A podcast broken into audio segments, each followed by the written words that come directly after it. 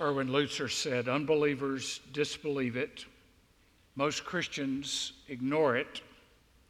Hell seems to be out of step with the times. I want to talk to you this morning on the reality of hell out of Luke chapter 16. And most of what we're going to look at came from the lips of Jesus, who was God incarnate, love incarnate, grace incarnate forgiveness incarnate, and yet he talked more about hell than he did about heaven. Many people say that hell is not a literal place, so let's look at some of the arguments about that. First one is some people have a difficult time reconciling the judgment of God and the love of God. How can a God of love also be a God that judges? Now, the Scripture and the Son of God don't have any disagreement on this point. The Father and the Son don't have any disagreement that there is the judgment of God and also the love of God. The problem is we, we don't think the punishment fits the crime. We, we kind of feel like it, it, sounds like the death penalty for a parking ticket, that uh, somehow good people shouldn't end up in hell. And so we, we, we start to rationalize, and as Charles Lowry says, they're rational lies. We start to rationalize and say, but they're so good. That is never the question of Scripture. The question of Scripture is what did they do with Jesus Christ? Do they know Christ as their personal Lord and Savior? Not if they're good but do they have a relationship with God? Spurgeon said, It will be hell to a man to have his own voluntary choice confirmed and made unchangeable. You see, God is a just God. And in any system of justice, there are two factors there's, there's reward and then there's punishment. And if you eliminate reward and punishment, there is no system of justice. We are a nation, supposedly, of laws, and there are consequences of breaking those laws. If there were no laws, then everybody does what's right in their own eyes, and nothing is wrong, and there's no need for prison, jail, or sentences or anything else. Psalm 9, verse 16 says, The Lord has made himself known he has executed judgment. In the work of his own hands, the wicked is snared. The wicked will return to Sheol, even all the nations who forget God. So, one of the problems with people about a literal hell is that they can't reconcile the judgment of God and the love of God. Another problem is false teaching. Is false teaching. Uh, whether it's Buddhism or Hindu or whatever ism that you want to name, or Mormons or Muslims or whatever. It's a denial of truth. Jesus said, I am the way, emphatic, emphatic, definite article. I am the truth. I am the life. No one goes to the Father but through me. Now, two of the lies that come out of false religion, and it, you know, it, a survey said just this week. There is no majority religion in America today. You know why? Because the church isn't sharing the gospel. The reason that Christians are becoming persecuted in America and a minority is because churches sit in holy huddles and care nothing about a lost world. And they're dying. Churches in America are dying. And if we don't get busy about the gospel, one day we will find ourselves in a situation or our children or our grandchildren in a situation we never thought we would be in or they would be in. Now, there are two lies. One is universalism. Universalism is that everybody's going to be saved in the end. Uh, there's a famous commentator, uh, and, and I love to read his historical stuff. His theology of salvation is not good. William Barclay, you can read him for the historical aspects, don't read him for his salvation theology because he believes everybody's going to be saved in the end. Well, that would mean that Jesus didn't need to even die. If we're all just going to end up in heaven anyway, then why the cross? Why the resurrection? Why the gospel? Why the suffering? Why the Great Commission? If it's all going to work out in the wash, what difference does it make?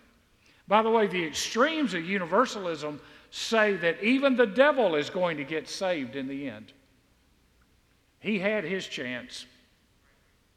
The Old Testament tells us that he fell from heaven because he rebelled against God. He had his chance. The devil's not going to get saved in the end. The devil's not waiting for the last verse of an invitation in a crusade to say, you know, I've caused a lot of pain in this world, but I think now's the time to change. He's not going to do that. You see, if the teaching of Jesus is true, then in Revelation 20 and verse 10, when he says the beast and the false prophet would be tormented day and night forever and ever, then he's lying. And if Jesus is lying, he can't save us. It also means that he was lying when he said there's an unpardonable sin that keeps us from having a relationship with Christ. Now, universalism, annihilation. Annihilation is another lie of false teaching. While the righteous will live forever, the wicked will be burned up and they'll just cease to exist. They're just not there anymore. Uh, annihilation is a lie because it says that the fire will consume them. Neither one of these views, universalism or annihilation, can be substantiated or supported or sustained by reading the Bible. The Bible would refute that view completely. Both are theological shortcuts.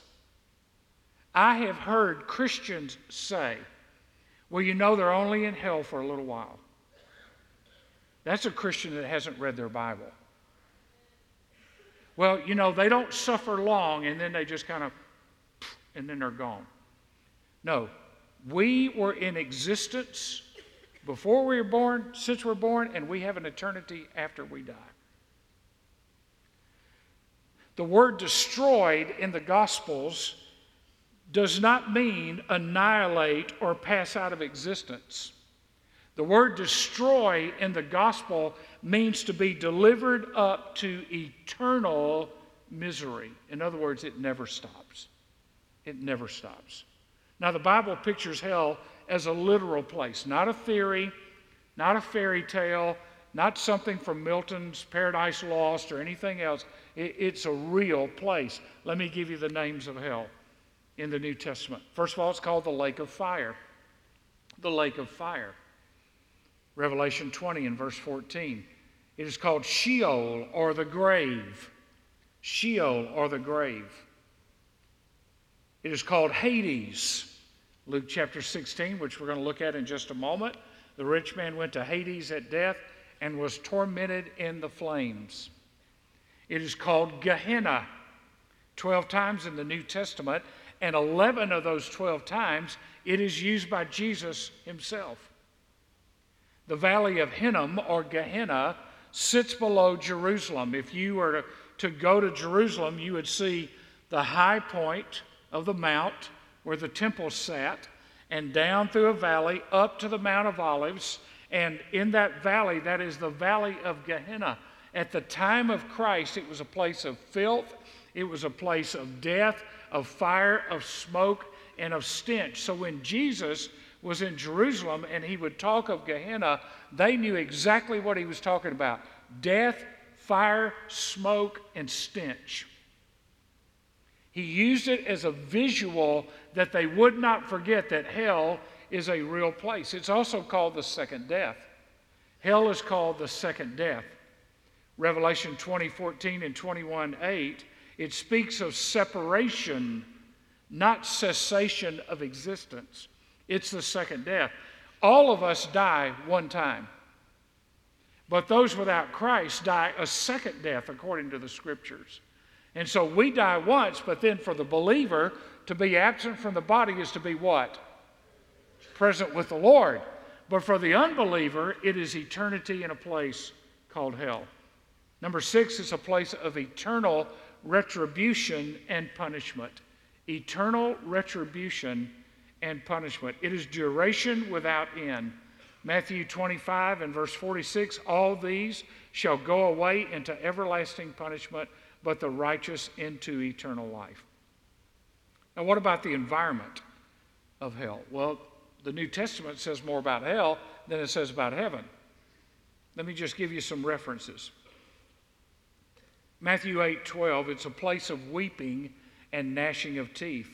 Luke 16 23 through 31, it's a place where people cry for mercy. Nine, uh, Mark chapter 9, verse 48, it's a place of unquenchable fire. Revelation 9 2, it's a place of darkness.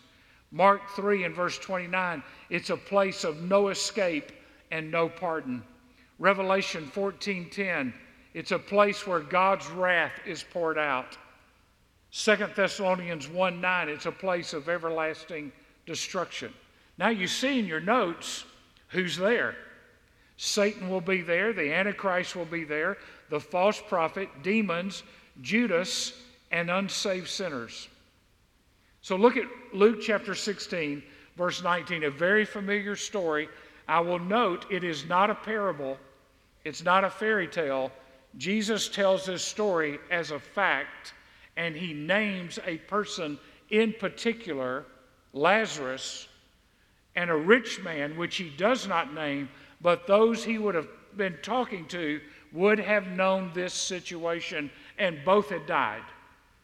So now he's telling a factual story about what has happened after they died.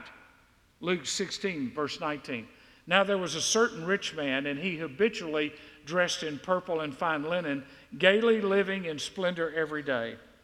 And a certain poor man named Lazarus was laid at his gate, covered with sores, and longing to be fed with the crumbs which were falling from the rich man's table. Besides, even the dogs were coming and licking his sores. Now it came about that the poor man died, and he was carried away by the angels to Abraham's bosom, and the rich man also died and was buried. And in Hades, he, the rich man, lifted up his eyes, being in torment, and saw Abraham far away and Lazarus in his bosom. And he cried out and said, Father Abraham, have mercy on me and send Lazarus that he may dip the tip of his finger in water and cool off my tongue, for I am in agony in this flame. But Abraham said, Child, remember that during your life you received your good things, and likewise Lazarus bad things. But now he is being comforted here, and you are in agony. And besides all this, between us and you, there is a great chasm fixed, in order that those who wish to come over from here to you may not be able, and that none may cross over from there to us. And he said, Then I beg you, Father, that you send him to my father's house. For I have five brothers that he may warn them, lest they also come to this place of torment. But Abraham said, They have Moses and the prophets. Let them hear them. But he said, No, Father Abraham. But if someone goes to them from the dead, they will repent. But he said to him, If they do not listen to Moses and the prophets, neither will they be persuaded if someone rises from the dead. So, what is it? It's a place of torment. It's a place of torment. This rich man desired water, just the tip of a finger into water to touch his tongue. And can I tell you something? He still has the same desire 2,000 years later. Nothing has quenched his thirst. Nothing has satisfied the agony of his life. The word torment is used four times in this passage and is a term of definite pain.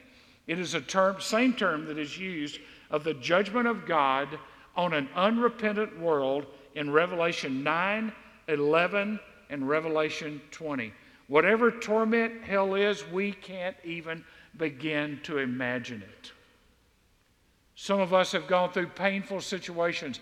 None of us can imagine the torment of hell. Jesus is trying to paint a picture. The scripture is trying to paint a picture for us to tell us what hell is going to be like. It's a place of separation.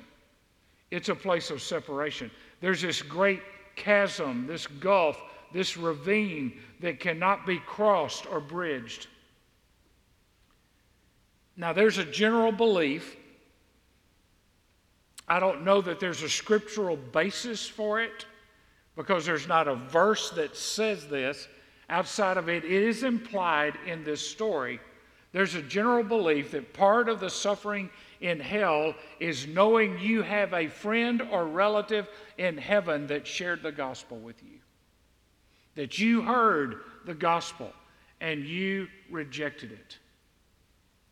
Today in hell, there are husbands whose wives tried to tell them they needed Jesus, and they rejected the witness of their wife, or wives that rejected the witness of their husband, or parents that rejected the witness of their children, or children that rejected the witness of their parents, or work associates that rejected the witness of those that they worked with. And hell is full of people who heard the gospel and said, not interested.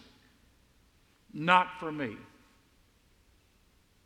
But you just saw a video of an atheist who said, How much would you have to hate someone to not proselyte them if you really believe what that Bible says?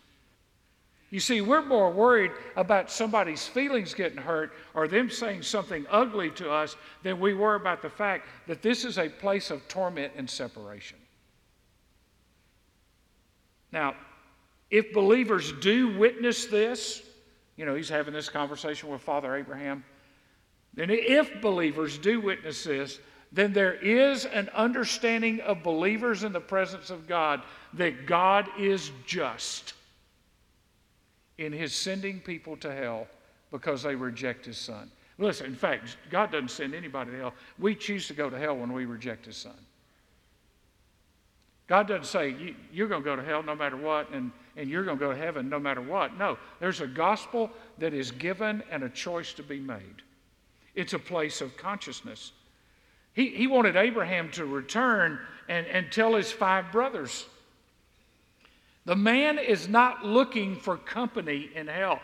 Remember, the verse says he gaily lived. I mean, this guy could throw a party. This was a Jewish man who went to the synagogue, who heard the prophets, who heard the law, which all pointed to a coming Messiah, and he said, Well, send them. They're not even going to believe, even if somebody rises from the dead. I, have had lost people say to me, Well, you know, I'm going to go to hell, but at least I'm going to have friends there.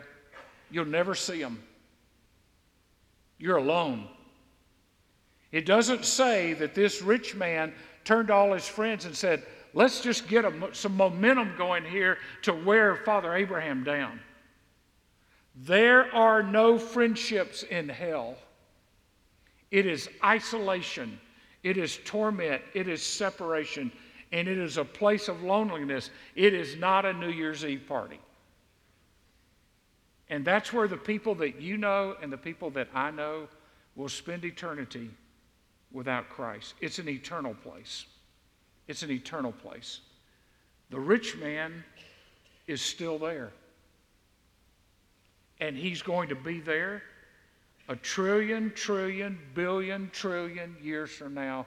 He will still be there. While we are, who know Christ are in heaven, the lost who rejected Christ will be in hell for all eternity. He has been thirsty and crying out for 2,000 years. And it's not even begun to start.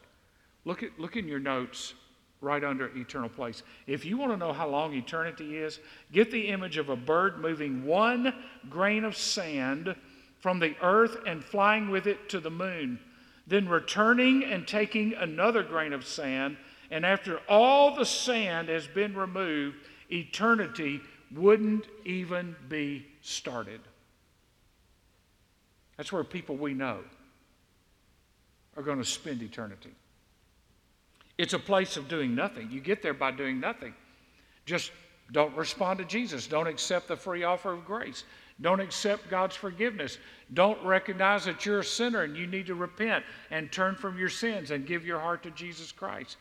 His five brothers had to hear the word and respond by faith. They had to see that Jesus was the Messiah. We don't know what happened to those five, but we know that in hell, this rich man was brokenhearted that his brothers were going to join him. And anyone that refuses to repent and give their heart to Jesus Christ will end up in hell. Here's another thing I've had folks say to me Well, you know, I'm going to hold out and I'm going to make a deathbed confession. No, you won't. Because most people on their deathbed are so medicated they can't make a confession. They're so sedated they can't make a confession. Whatever you and I do with Jesus, we got to do it now. In this life, while we have breath and while we have choice to choose Jesus and to choose to walk away from our sin. And so, our schoolmates, our work associates, our neighbors, our relatives, our family are going to spend eternity in one place or another, in heaven or in hell. C.S. Lewis said it this way There are only two kinds of people in the end those who say to God, Thy will be done, and those whom God says, in the end, thy will be done. All that are in hell, choose it. Choose it. So let me ask you Has your heart been broken today? About your parent, your spouse, your children, your cousin, your aunt, your uncle? your next door neighbor, the people in your neighborhood, the people that you're going to go to work with tomorrow, the people that you go to school with. Is there anything right now that breaks your heart to say, I will do everything possible to tell them the good news of Jesus? What they do with it is their responsibility. But it is our responsibility to tell them the good news. I want to ask you to stand with heads bowed and eyes closed. If you are here today and you don't know Jesus Christ as your personal Lord and Savior, then I want to invite you today to make a public confession of your faith in Jesus Christ. To acknowledge I'm a sinner, all have sinned and come short of the glory of God. There's none righteous, no, not one. The wages of sin is death, but the gift of God is eternal life through Jesus Christ our Lord. Today, you could make that acknowledgement, that confession of faith in Jesus Christ, and find one of these men at the front and say, I need to give my heart to Jesus today. I need to give my life. I need to change the direction of my life. The word is to repent, to turn around, to go in a different direction. And today is the day of salvation. Now is the accepted time, is what the scriptures say. Today is the day. Not tomorrow. The devil will tell you to wait. But today's the day of salvation. Who needs to step out and to come right now and to give your heart to Jesus, to change the spiritual trajectory of your life, to pass from death into life, to find peace and hope in Jesus Christ? Who today needs to come and give their life to Jesus. You step out and you come. They're going to sing. We're not going to sing long, but what can happen in this moment can change your life. For some of you that are Christians, you need to pray right now that God gives you an opportunity soon, not later, soon. Maybe even today to share the gospel with somebody that needs to know Jesus. They're singing. You step out and come.